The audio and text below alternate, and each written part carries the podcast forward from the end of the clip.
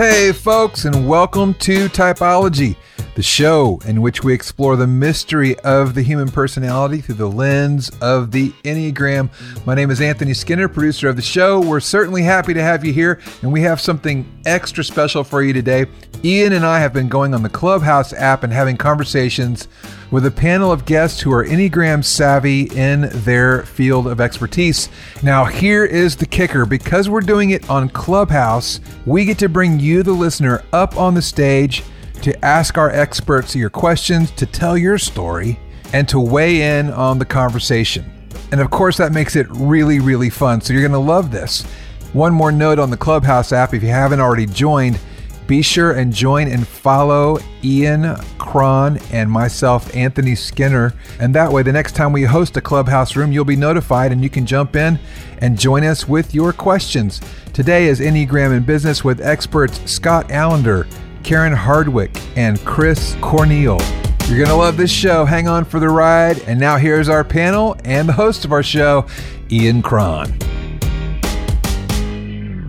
Hey, everybody, I'm Ian Cron, and uh, welcome to this conversation about the Enneagram and business tonight. This is our second Clubhouse uh, deal that my producer Anthony Skinner and I are hosting, and uh, we've uh, really looked forward to this particular conversation uh, about business and the Enneagram. For those of you who are new, to uh, Clubhouse, here's the deal. This is a freewheeling conversation. It's not a podcast. It's not a quote unquote interview per se, though I will moderate it and uh, um, sort of facilitate the conversation.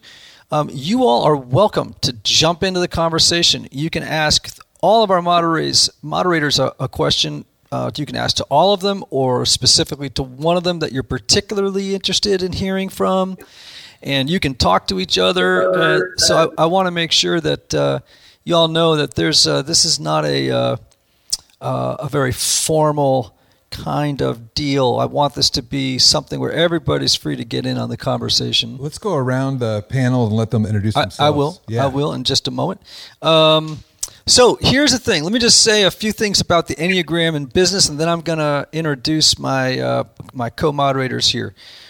One of the great joys of my life is that I spend most of my time uh, bringing the Enneagram into the corporate world. I'm privileged to go to companies now, either virtually, uh, hopefully back in person in the near future, uh, where I present the Enneagram as a tool uh, to help members of teams, uh, executive teams, uh, there's so many applications for the Enneagram in the corporate sphere, but my role is to introduce them to this amazing system to help grow self awareness and self knowledge among team members and uh, executives in order to uh, create a richer, more productive, um, more profitable environment, but also one that is uh, more filled with joy, compassion, empathy, uh, among other things. And we've seen tremendous, tremendous results uh, in this regard. So let me introduce you to my co moderators, who I'm thrilled because I've worked with all three of them. Um, first is Scott Allender. And uh, Scott is the Senior Vice President of Global and uh, Global Talent Strategy and Development at Warner Music Group right here in Nashville. He's also the host of the Evolving Leader podcast, which I highly recommend to all of you.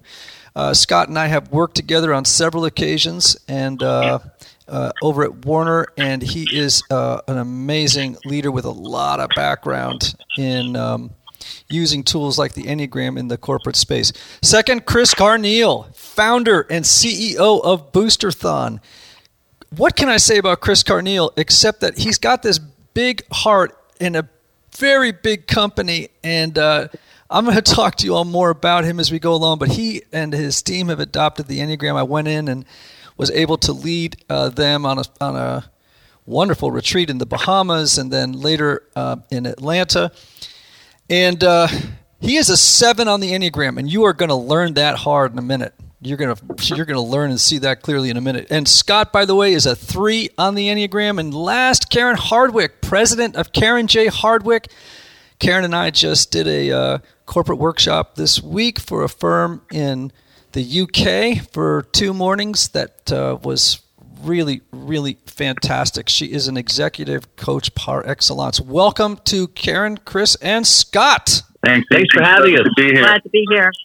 All right, let me just jump in with a question just to get us started. Hey, and all of you that are in the room, so you know, when you raise your hand, uh, we're going to bring you into uh, into the room to be in conversation with us, and uh, I'm assuming that all of you know how to do that. Anthony, how do they do that? Yes, just at your bottom right of your screen, you'll see a little hand there, and you can raise your hand by pressing that button, and I'll let you up to speak. All right, fantastic. Okay, moderators, let's just start, start with this question uh, to uh, open the conversation. I want to know um, what the uh, what's the attraction for you uh, in using the Enneagram in the corporate space? Like, why the Enneagram?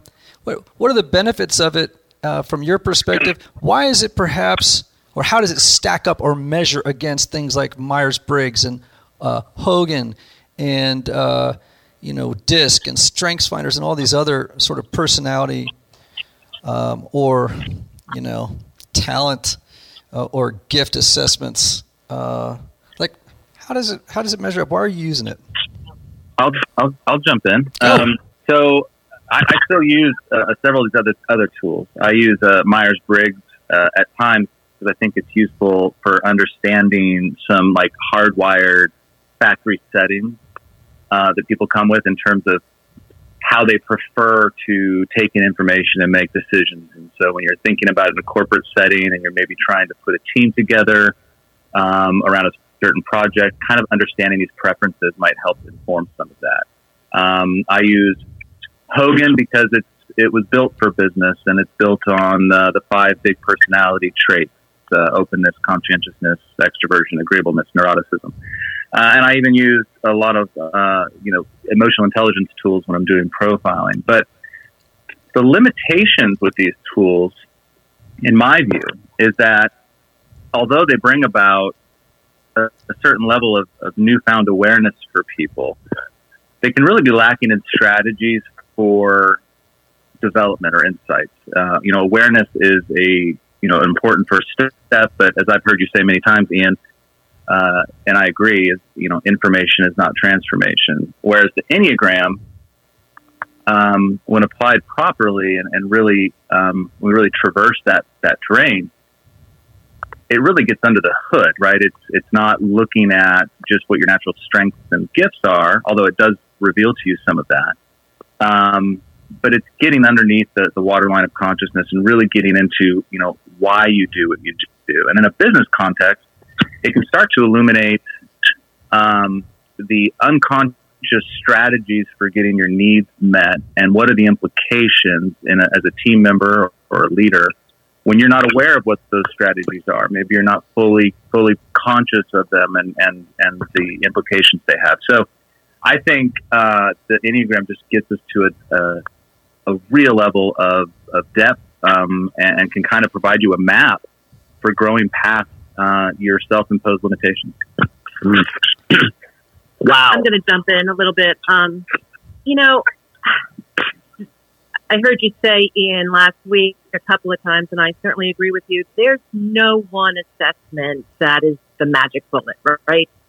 Um, and I, in my leadership and coaching practice, use a lot of them as well for various reasons in a variety of situations. However, this is what I have found about the Enneagram. It's the only tool that I have seen people have an emotional response mm. to. So, over and over again, what I've witnessed is the movement from self awareness, which is basically a taking stock, like these are my strengths and these are my weaknesses, to self discovery, which is when we really start to heal and grow and transform. So just um, a couple of weeks ago, I got a call from a CEO I'm working with, and he literally said that when he was reading his report, and you can imagine he's done many assessments over many a moon, when he was reading his report and then reading about his type in Ian's book, he had what he called an eureka moment. It allowed him to tie his personal history to how he was showing up in the workplace. And I've been doing this for a long time. I've never had anyone call me with such an emotional response and such gratitude over an assessment. It was truly a pivotal moment in his growth. We chatted about it even today.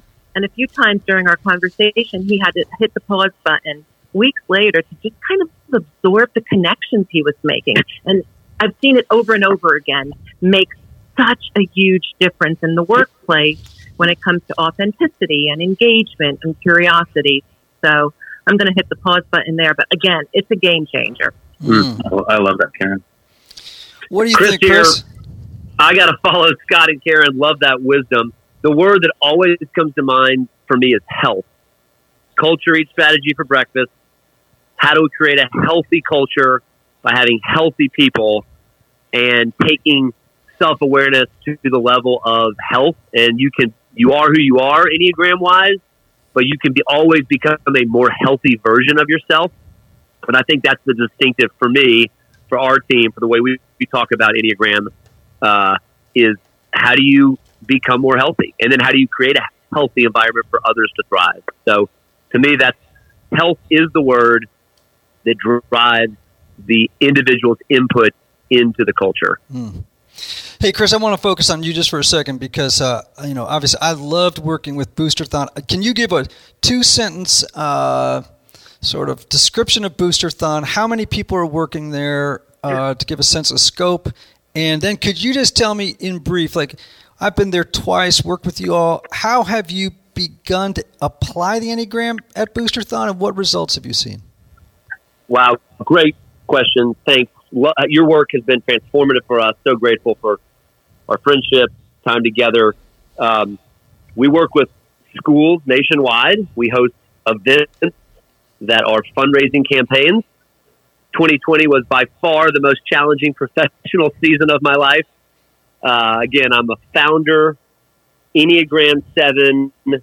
I started in a celebratory, fun event company for schools.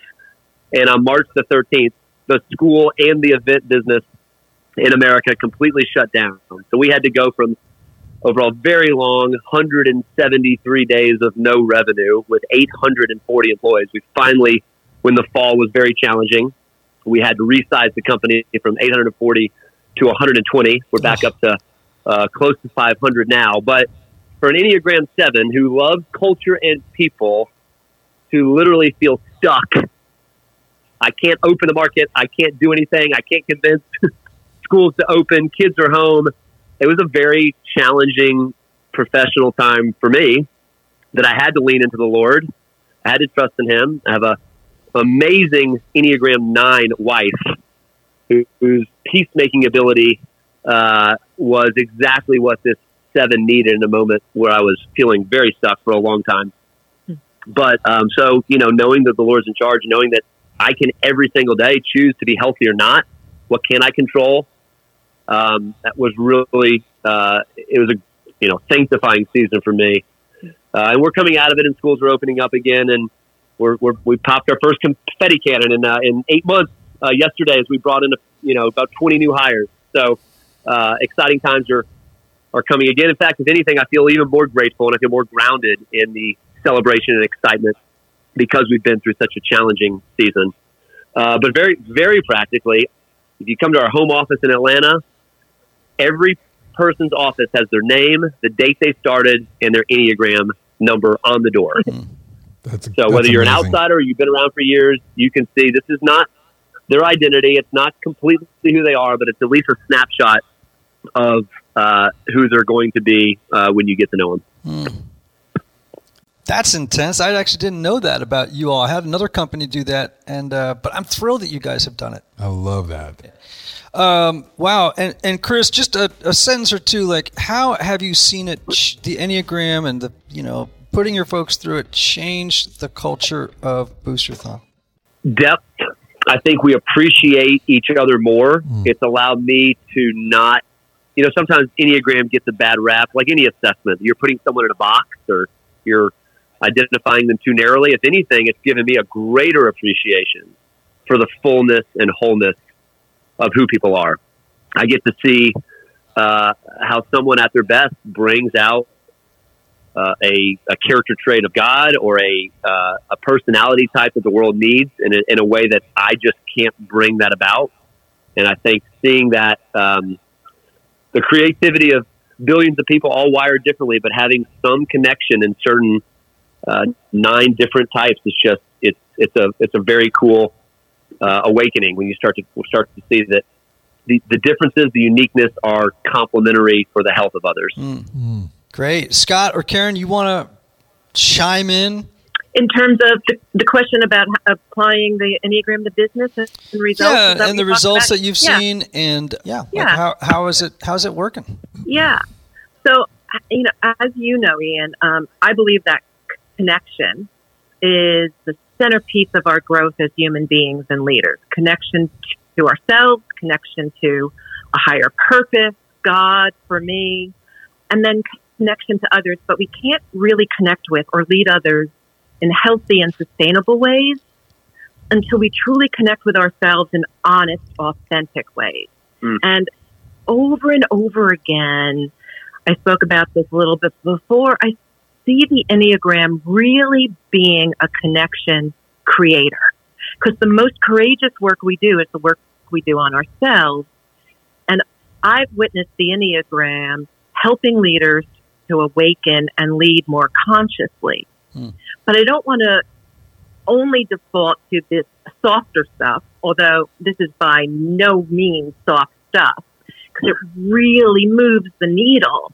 Um, I have seen individuals and teams build trust, enhance engagement, and create a safe psychological space, not because they went through some leadership development training, but because the Enneagram has helped them to connect to themselves mm. and therefore to others. Mm. There's less of the connection breakers and more of the connection creators. Right? I mean, like, so the connection breakers, and we all do this, we're humans, it's messy, it's complex, but the connection breakers are present in spades in corporate worlds like blaming and shaming and gossip. And we need more of the connection creators like curiosity, empathy, mindfulness, and accountability. And I've actually seen the Enneagram move the needle on those connection creators. One president, though, mm. also called and told me just a couple of weeks ago that she has never had revenue be as robust in her division as it's now because, and she attributes it to the Enneagram, because hmm. people are performing at higher levels because they're more authentic. So I think that pretty much sums it up. There's tremendous positive impact on business metrics, on connection, on relationships, on authentic showing up. Yeah. Hmm. Scott, well, Scott, looks like you want to say yeah, something. I always want to say something, Ian. Um, I, I would underscore you know everything that, that, that Chris and, and uh, Karen just said, um, and Karen said something about trust, and it and it sparked something uh, in me because I think one of the things I've seen the Enneagram do in the different organizations where I've where I've worked with it is that it accelerates relationships because people now start to see themselves uh, more authentically, and they start to see other people more clearly. We tend to evaluate ourselves based on our uh, our intentions and other people based on their behaviors. And but when you when you get a, a sense making map like the Enneagram, you can start to see past people's behaviors or things that they do that may not uh, be in agreement with the way you would have approached it, and you start seeing behind like what might be motivating that. In the same way, you stop excusing away maybe your own bad behavior or or things that are going on, and you can start to observe, you know, what was behind that, what was the feeling or the thought behind that and I think one of the what it does is it does it does really accelerate trust because you know one of the primary reasons when when trust doesn't exist is because of people not being known, right? So we don't trust what we don't know. And so mm-hmm. when we know each other better, we can trust each other better. It was interesting. I, I actually saw some research published this week about organizations with high trust. and it said that high trust companies report 74% less stress, 106% more energy at work, 50% higher productivity, 13% fewer sick days, 29% more satisfaction, 40% less burnout, 76% more engagement. And I'll, I'll expand on expand on the engagement stat for just a second. Um, there's something known um, as the 10-6-2 rule. And what that means is that a 10% increase in someone's engagement leads to an average of 6% more effort, which leads to an average of 2% greater results. So if you can, you can start to see what that means. If somebody's in a revenue generating role and you can help them to increase their own engagement, and I do believe that working with the Enneagram is an engagement tool. Um, you can help them increase their own engagement by 10%. You would literally just help them increase their revenue output by output by up to 2%. That's some significant commercial implications. Mm. It's really good. That is uh, that is amazing. I'm wondering uh, uh, for the folks that are in the room. I think you can just hit your uh, mic button repeatedly to, to answer this question. How many of you own businesses, or in businesses, want to bring the Enneagram into the, the work world? Just just hit your mic button repeatedly. Let me just see who's out there. We just had two people raise their hands. Oh, good. Let's bring them in. Oh, these Eric, are people Katie, that are. Cole, and Cody. Yeah, so so those are people that are answering your question. Okay, great. All right, Eric, Cody, others. Fantastic. Anybody have any questions? Want to get into the conversation with us? Yeah, raise your hand and we'll we'll bring you up. Question for Ian or anyone in our on our panel. All right, no problem. We can keep talking. I do not have a shortage of things to say, so. Uh, but anywhere along the line, you know, raise your hand, let us know, and we will bring you into the room, bring you into the conversation. We're happy to do it. Um, all right, so uh, to my three moderators, um, you know, uh, I think one of the big questions people have, you know, when I come into into a corporation, I, I do a, you know, an eight-hour presentation on the uh, Enneagram to whatever team it is uh, inside the company. Um, you know, one of the big challenges is okay, well, now they have this information, now they have this knowledge. How do they integrate it into uh, the company, into the team? Like, how do they knead this new information into the dough of uh, of their workplace? And I'm just curious to know uh, what I mean. Chris just mentioned, you know, oh, well, we, everyone's got an enneagram number on their door, and I can think of all the implications of what that means inside uh, um, a corporation. But I'm curious to know what does integration look like? How do you bring the enneagram into teams uh, after a presentation, and uh, so that it becomes an ongoing conversation in house? You know, where people are are using the enneagram in their interactions and in, in work. Hmm. You know, I have one team who's decided that they're going to start every meeting that they have just checking in with everyone about an Enneagram discovery that they're making about themselves mm. since they last met. So they get to tell stories about what they're learning about themselves as a result of the Enneagram. And that really enhances how they're living it and breathing it and how it's creating a safer psychological and emotional place for people. Mm. And again, back to that word that Scott was using before, when that happens, we see a huge rise in engagement. People begin to speak truth to power. The masks are slowly coming off. I've seen this over and over again where people stop hustling for approval as much and they start relating to each other from a much more authentic place. Um, just today, I had one C level officer of a company who's a client of mine, and he's known for hardly ever speaking his mind call the CEO for whom he works and tell her that some of what she had said in a meeting that day was off putting and demoralizing, right? And he did it respectfully and kindly and from a position of tremendous courage. And then he invited the CEO to explore the dynamic with them, using their Enneagram as jumping off places and places to take deeper dives from. So it was really awesome. It changes the language, it changes the whole fabric of how people relate to each other. Mm, great, Scott. I know you've done a lot of thinking about this. What What are your thoughts? Uh, most I'm just thinking about Chris's comment about the Enneagram numbers on the office doors, and I'm just trying to remember what it was like to have an office door. But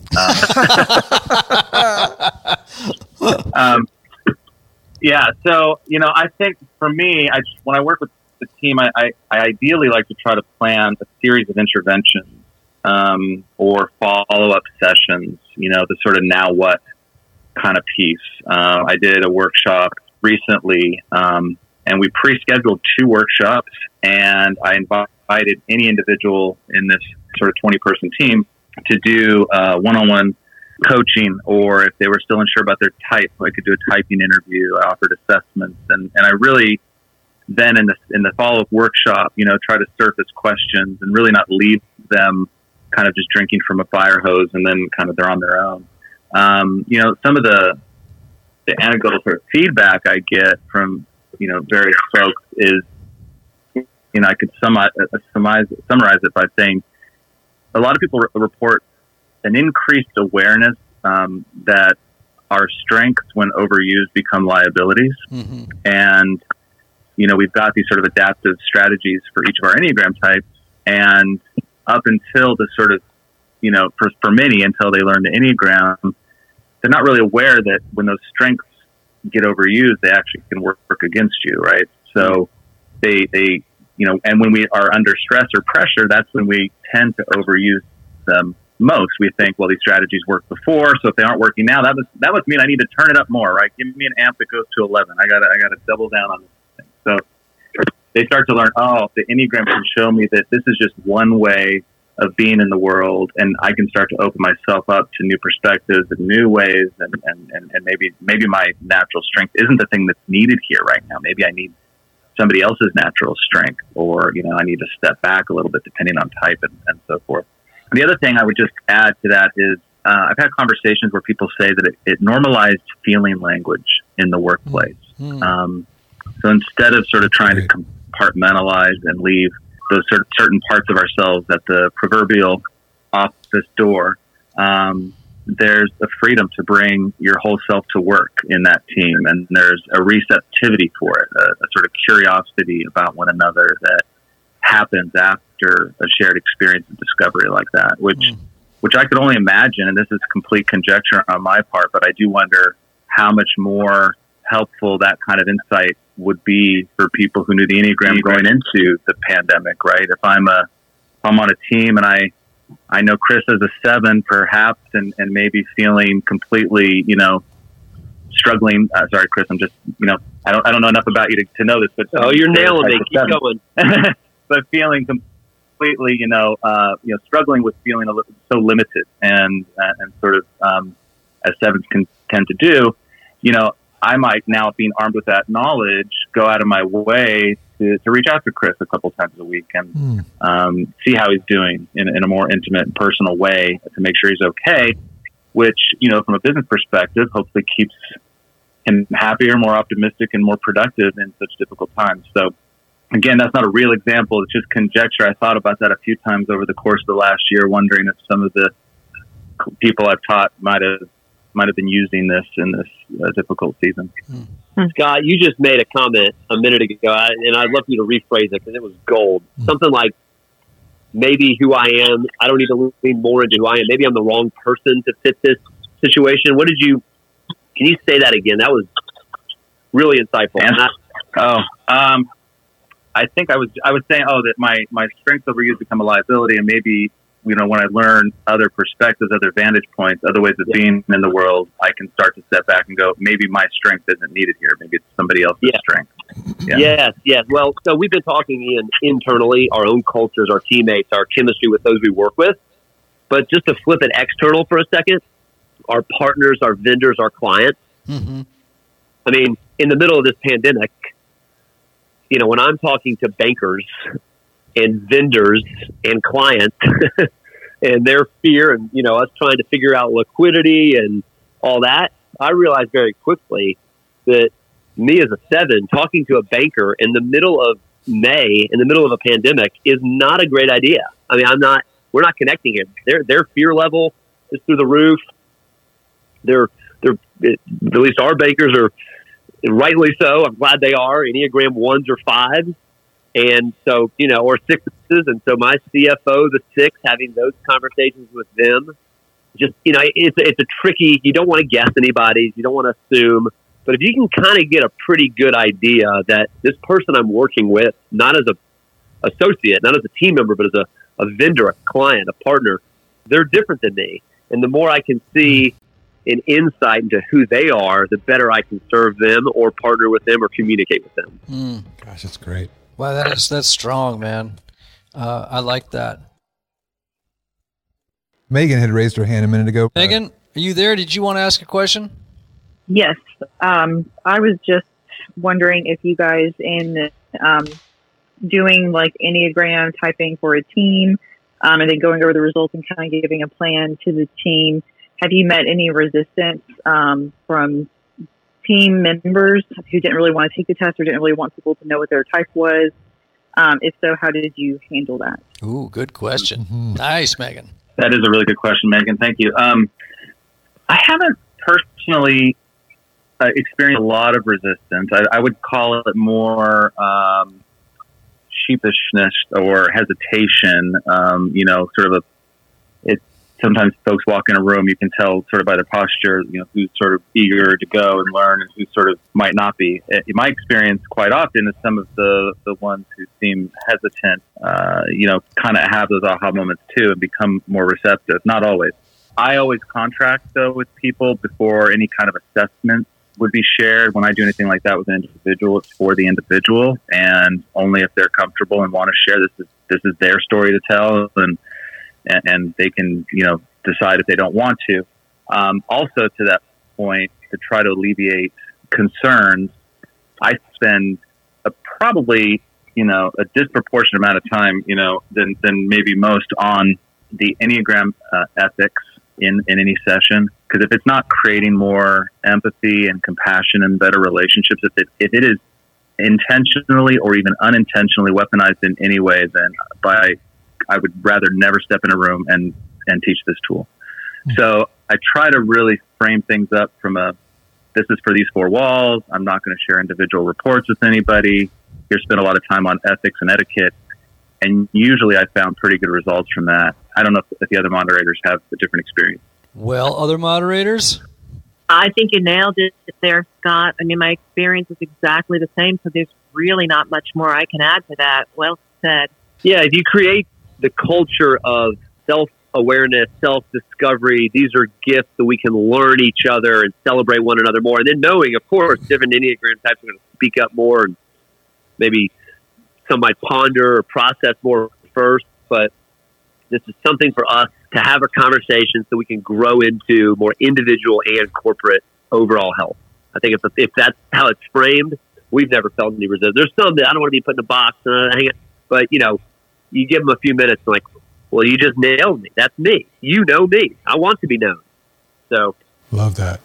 While we're talking, Gary I see that you help entrepreneurs get unstuck and you use a lot of different tools. Maybe if you could be thinking about a question, I don't see that you use the Enneagram, but you are a five wing six. So you're, you're social five wing six. You're aware of the Enneagram. Maybe if you could think of a question uh, for our panelists, since you are in the business of helping entrepreneurs get unstuck. Oh, Ian, um, I was just going to mention something. Do you mind? No, go Katie, ahead. Yes. Uh, my name's Katie. Uh, my husband is Cody, just below you there in the orange bubble. Hey. We're huge fans of huge, huge fans of the Enneagram and all your work, and uh, just appreciate this space so much.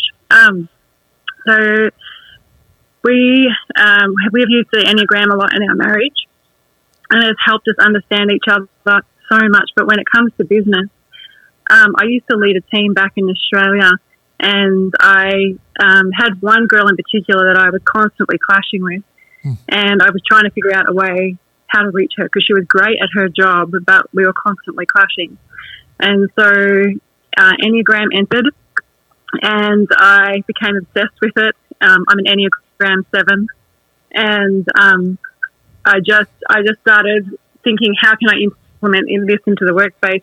And initially, um, just to answer Megan's question, she actually did buck up against it to begin with because she didn't want to feel controlled or put in a box or anything like that. So it was for me relearning how I explain why we're doing this and what the heart of it is and the hope of it is. um, to create connection and better working relationships. And so, anyway, it turns out she was an Enneagram 8. And I, as I learned about 8, I more and more started to understand what she actually needed.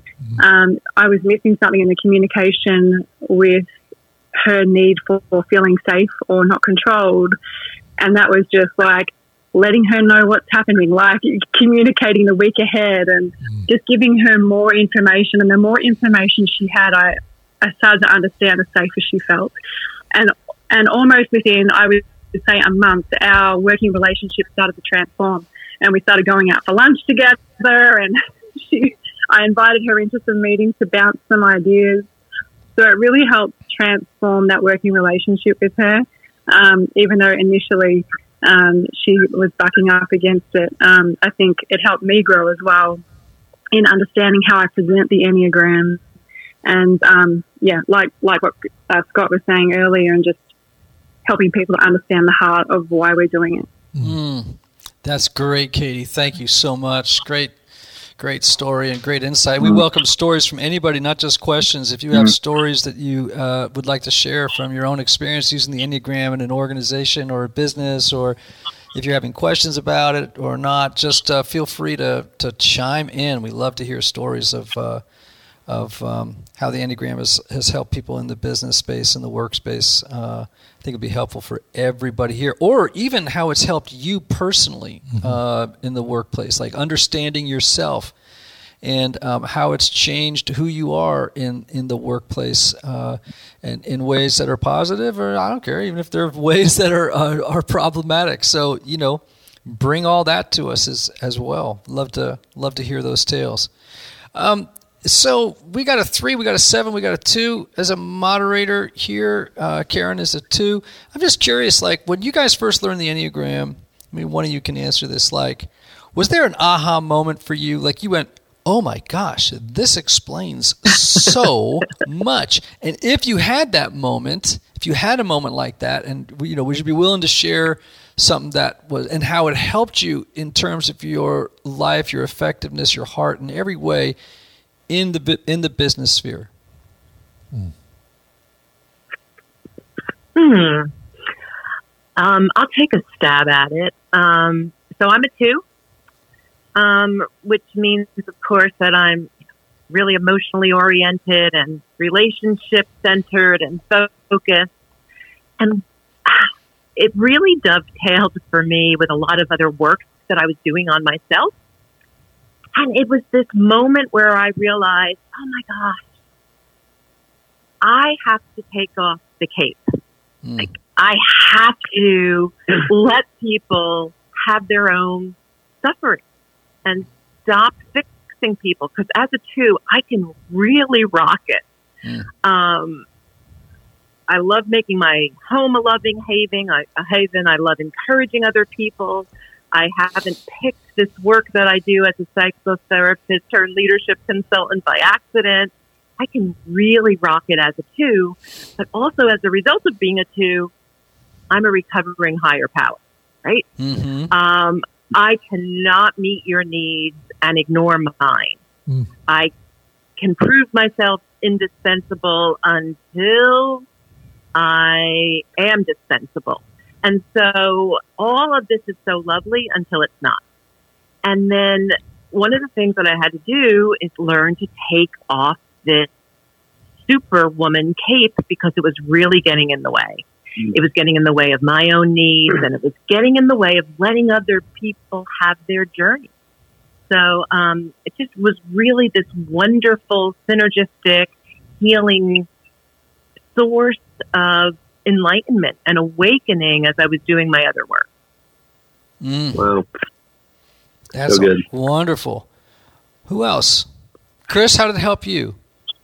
Um, awareness that uh, you in your book, the road back to you, where it summarizes the first page. It's like here's this might be true if, and it says something like this is not exact, but like the future is so exciting, I can hardly wait for it to get there. Mm. I'm like, that's it. You nailed me. Uh, I just that's why I'm always thinking, dreaming, casting vision, talking about the future. but, but what I miss is the reality, the groundedness of the moment that I'm living in right now. So once I really understood that, and I'm still understanding it, uh, being present in the moment became uh, something I tell myself in my head almost every conversation. And and if I do, if I remind myself to be present in the moment, I'll inevitably ta- start talking about the future, what's to come. But if I can balance those two in a, in a healthy way, my relationships are far deeper and richer Mm. with my wife, with my kids, with my team members, my clients, vendors. So to me, that's that's kind of the key to health for a seven: Mm. balancing the excitement and fun with living in the moment, grounded in reality. Sweet. That's good. Wow. We've got a question out Cool, there Chris. from Eric. Eric, Eric. are you there?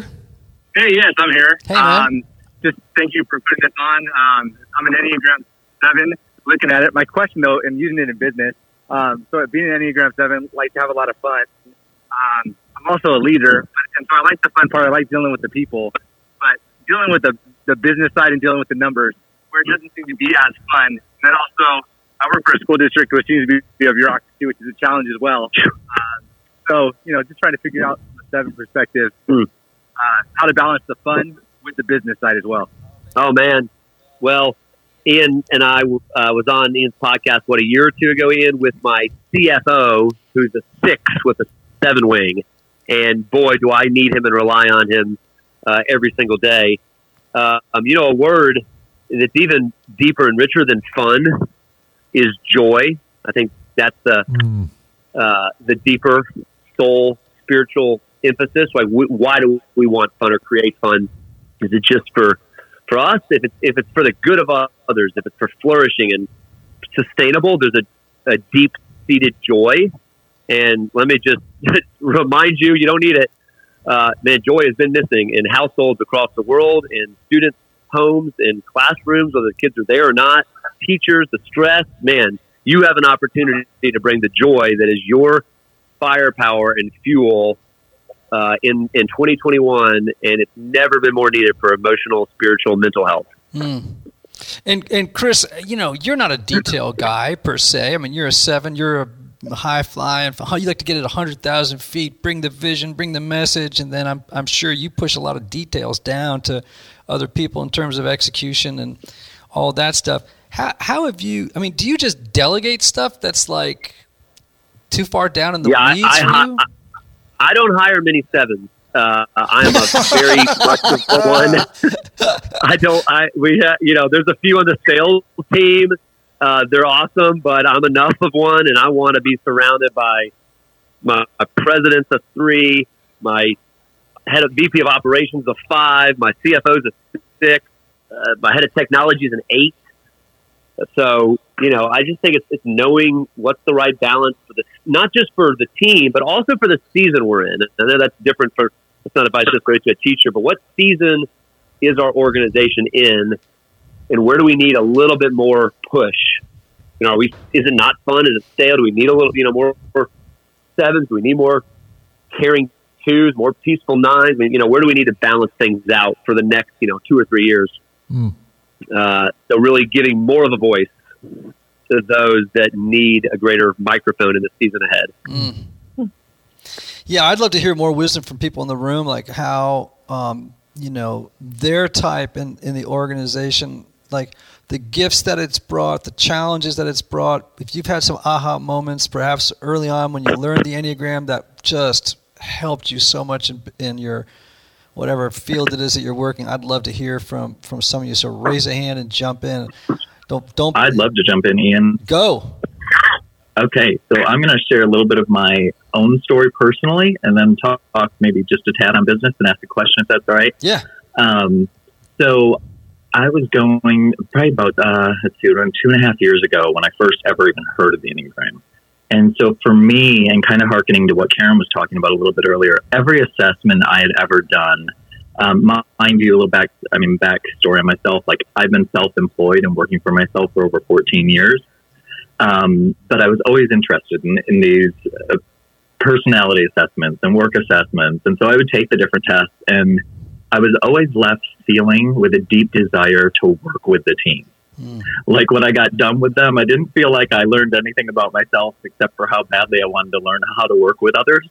And um, so a couple a couple years back, I took the Enneagram, and I was completely blown away because it was the first time I'd ever taken an assessment and felt like I understood who I was mm. uh, to a vastly wow. greater degree. And for me, what actually cemented that in, I was um, spending some time with some friends, and they, they said, "Oh, have you heard the Enneagram song?"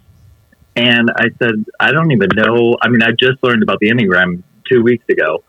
And at this point, uh, Sleeping at Last had released one, and they had just released number two. So I'm an Enneagram one uh, with a wing two, and um, so they played the song of the one, and I just fell apart. Mm-hmm. I was just weeping, and I was a total mess because I if somebody could have written me a song that encapsulated who I am as a human, and by the way, I'm a musician, so mm.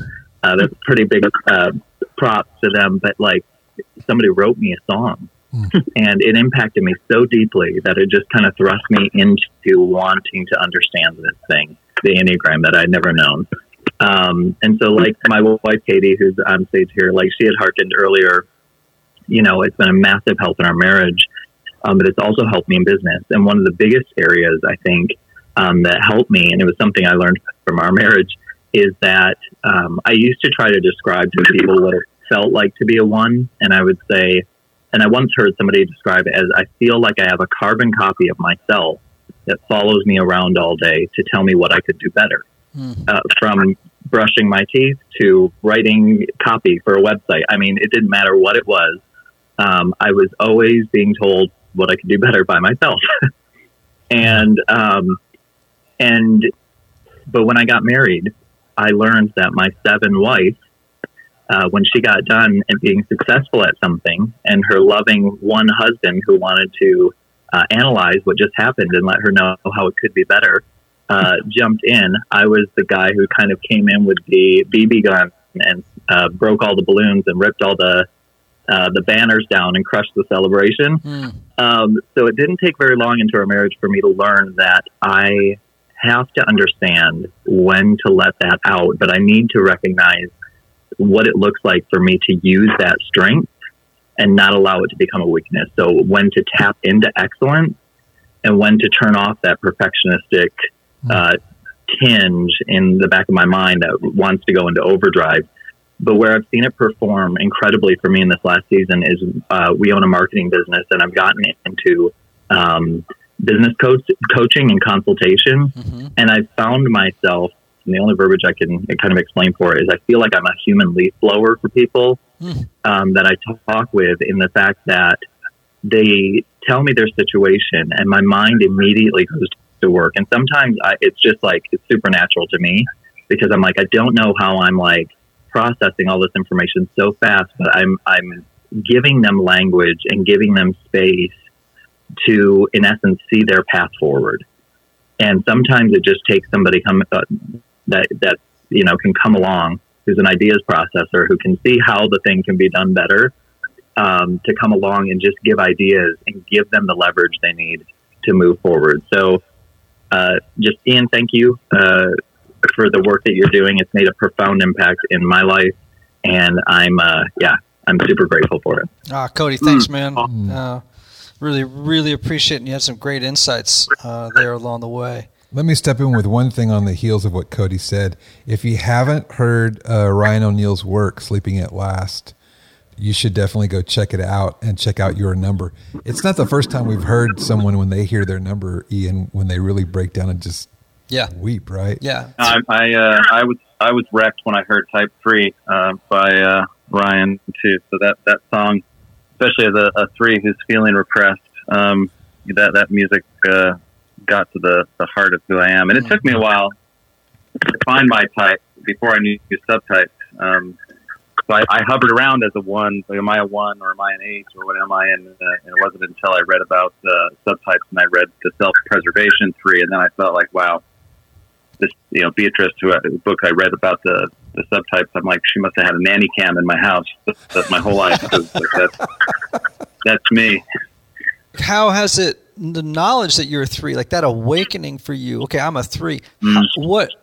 How has it impact the way that you work? Like what? What did you realize? What? What did it? You know, how did it inform who you are as a leader in the business world and your relationships in business, all that Mm. stuff?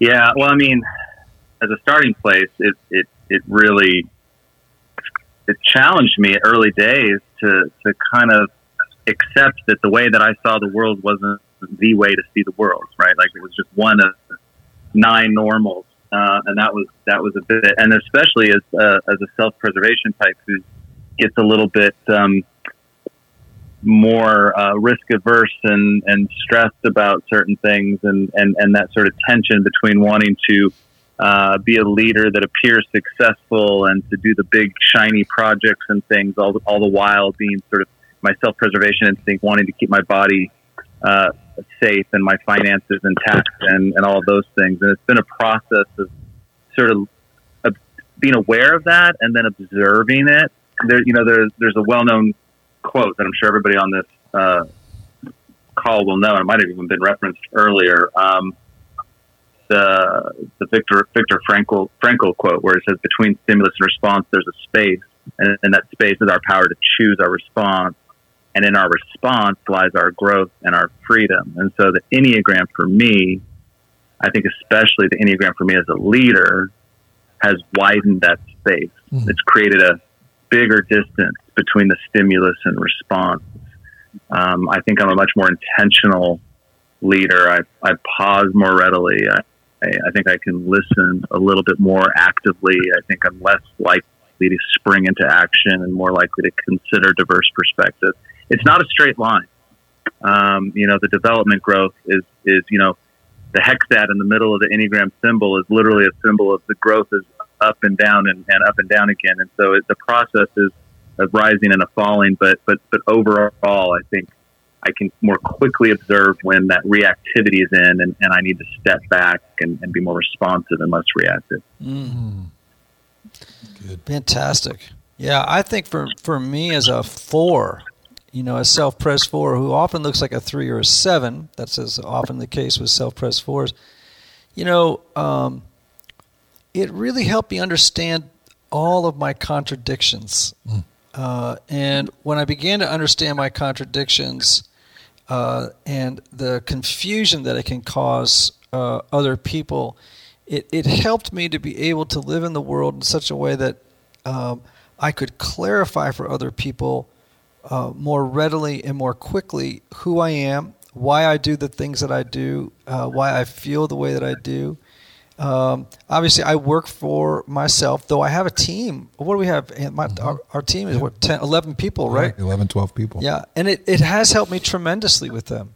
You know, I, I, you know, we have a we have a one of the guys that uh, manages everything I do. He's a five on the enneagram, and uh, he couldn't. He's way different than me, and uh, uh, he's very, you know, uh, he speaks. Uh, with you know just in terms of he speaks more efficiently and more economically than just about anybody you know Yeah. and and I've learned let's say with him I know he's a five uh, and and uh, he knows I'm a four and that you know those are pretty two very different numbers and I I laughed with him the other day I said my goal is always to be the first person to say I gotta go on the phone you know what I'm saying because I'll talk forever as a four Right. but but that self awareness of knowing the five on the other end is not that interested Yeah. in you know me, me sharing the planet with them. So, uh, you know, all to say that it, it's helped me to explain myself to myself, Yeah.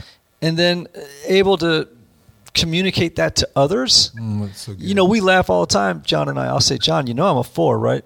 Don't don't ask a personal question. You're going to be here all afternoon right.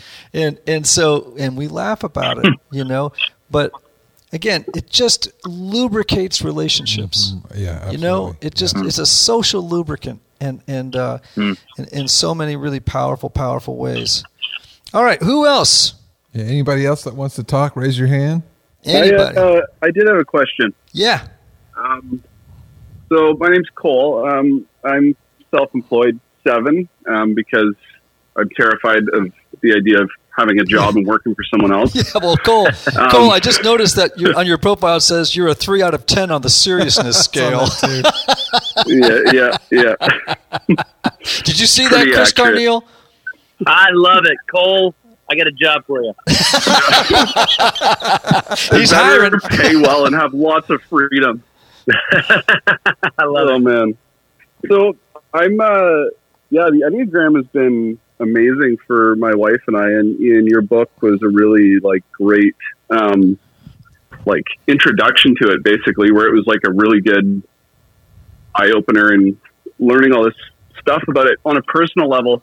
What I've found with it over time with talking to people, I, I guess I see the Enneagram in a lot of ways as a reminder of the underbelly of um, dealing with the world we live in. Like it's it's it's kind of like learned coping.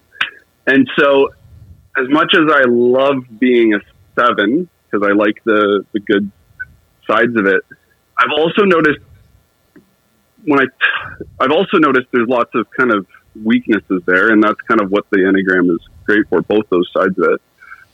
Um, but I've noticed that some people will just take a surface approach to the enneagram and start throwing people they meet and people, oh, he's an enneagram one, that's why he's being like that, you know, kind of being flippant with it.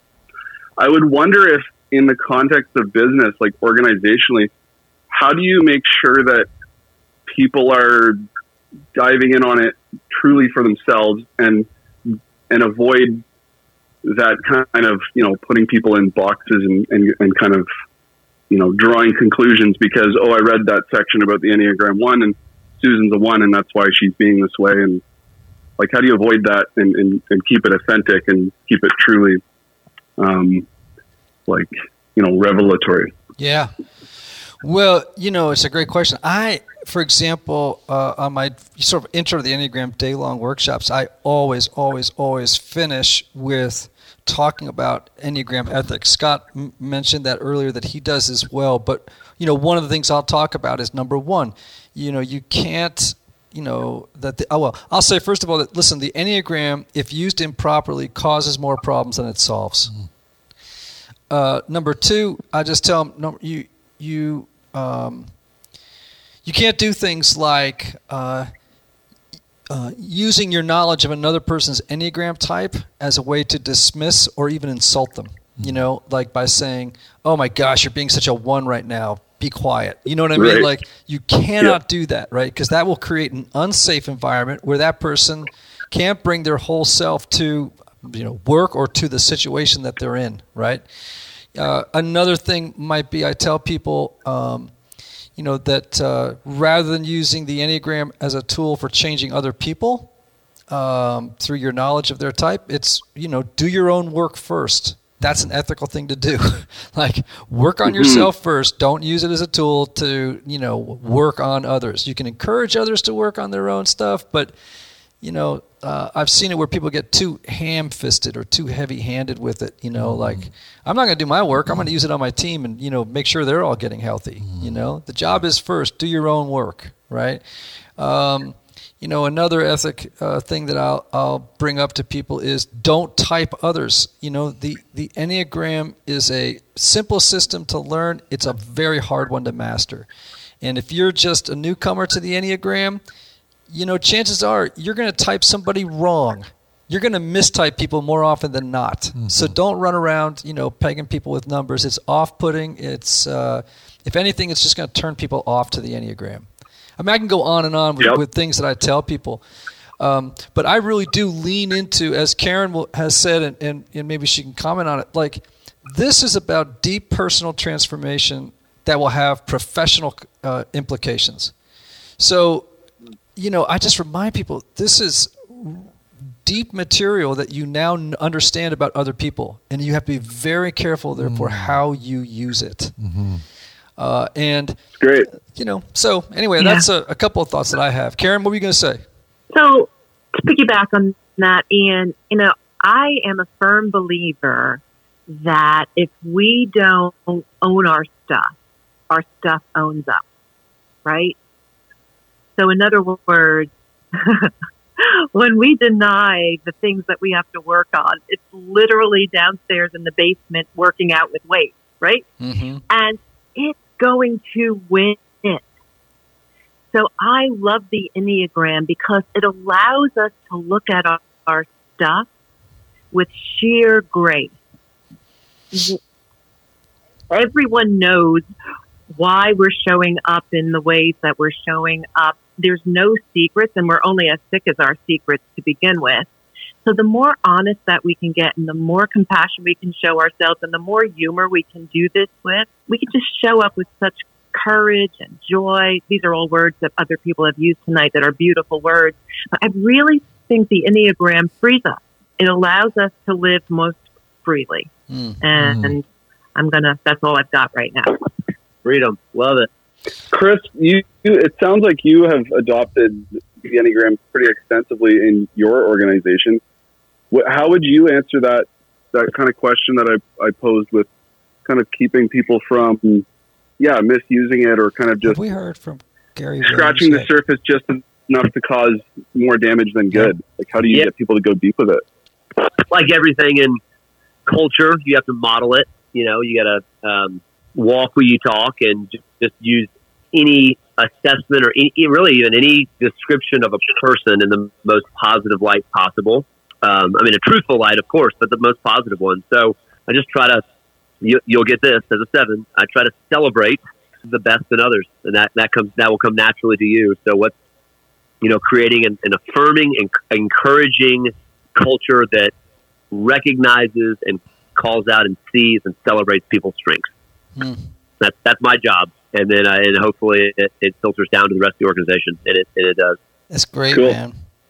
Thank you. Hey, we got a guy on here named Gary Williams. I want to talk to him, but if he's willing to talk with me, he's a guy's on his uh, thing here. He said, helping impact oriented entrepreneurs get unstuck using their personality and purpose. Certified Myers Briggs practitioner, Clifton, et cetera, et cetera.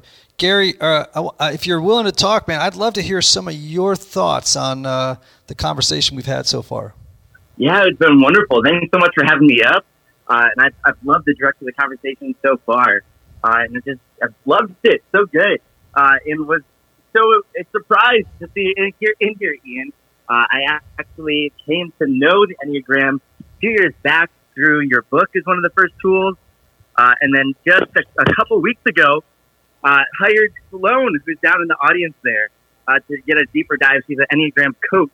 Uh, and so have been on this journey for a few years. So it's been a lot of fun. Uh, and and it, one of the things that I love to do with tools like Myers Briggs or Clifton Strengths is to kind of go to those deeper layers, just like Cole was talking about. I think with any framework, there's always the surface, right? So in Enneagram, okay, there's these nine types. But I think as, as this conversation is illustrated, oh my goodness, there's so many layers, right? When you start looking at the wings and tri types, the lines of integration, uh, I, I would love to know where do you like to go next? If you're working with a team, if you're working with an organization, and and they have a solid understanding of their initial types, the core type, what is that next layer that you like to dig into to, to further the, the development of the team? Great question. For me, I think it depends on the team. That's a great question. So I've done, you know, when a team is looking for some real immediate, they, they've done the, the intro session. They all kind of identified their type. They're looking for some application. I'll get into, you know, you know, a session on how to build trust and influence across types and do some real focus on that. Or, you know, I might might do some workshop around, um, you know, the different orientations to time and stuff because of the implications on how projects run and on meetings and those kinds of things. But if the team's really open to it, and they really, and I've had a couple of experiences where they want to, you know, they just really want to keep learning, and they'll start figuring out the application a little bit later, and they've got the time and space for it. Then I'm a guy that'll take them into subtypes pretty quickly um, because I think that's just focuses people in and, and, and it helps. And when I've done that, invariably there's always like one or two people that start to question where they thought they were because of all the lookalike types that happen. So I'm a big subtype guy, and so I'll do that. And then um, and then the next stop on the journey for me is is really trying to bring the enneagram to life as a map for personal growth. So talking about wings not just as an identifier to talk about added behaviors and things, but really as bringing balance into the wings as a, as a development tool, the access points you have, and using your arrow lines as development tools. And so it just depends how much road I have um, and what the appetite is. That's good, man. Mm-hmm. Anybody else have a some input they want to throw out there? Questions? Anything before we call tonight? Hey, Ian. This is Eric. Uh, hey. Uh, I have a question for you and the other moderators. Yep. Um, so I heard you talk on Carey Nieuwhof podcast about um, eights, sevens, and threes in the business world, kind of being more of a leader type, but uh, was kind of like stereotyping that a little bit and you were kind of saying, no, all other types are open to being leaders. Um, I'm an Enneagram 9, full disclosure, but was just wondering from you or the moderators, like, um, how can uh, other types that aren't 8, 7s, and 3s kind of rise to leadership and develop their gifts? Mm. Great question. Wow. I'm the husband of an, of an Enneagram 9, and I think that's my favorite Enneagram type. Very biased, but my, my wife's leadership uh, it feels different. It, it tends to be smaller groups, but the conversations are deeper and richer. So I, I think it's a mistake, or maybe it's just a, an American 2021 bias to think that leadership is, um, I don't know, big group, loud personalities like sevens, eight, and threes. Uh, I, I, I see looking through scripture uh, and looking at heroes that really make a true life changing, profound difference in people's lives. A lot of them seem to have a lot of nine tendencies. So, yeah, a lot of our presidents wife, have been nines, right, Ian? Yeah. Yep.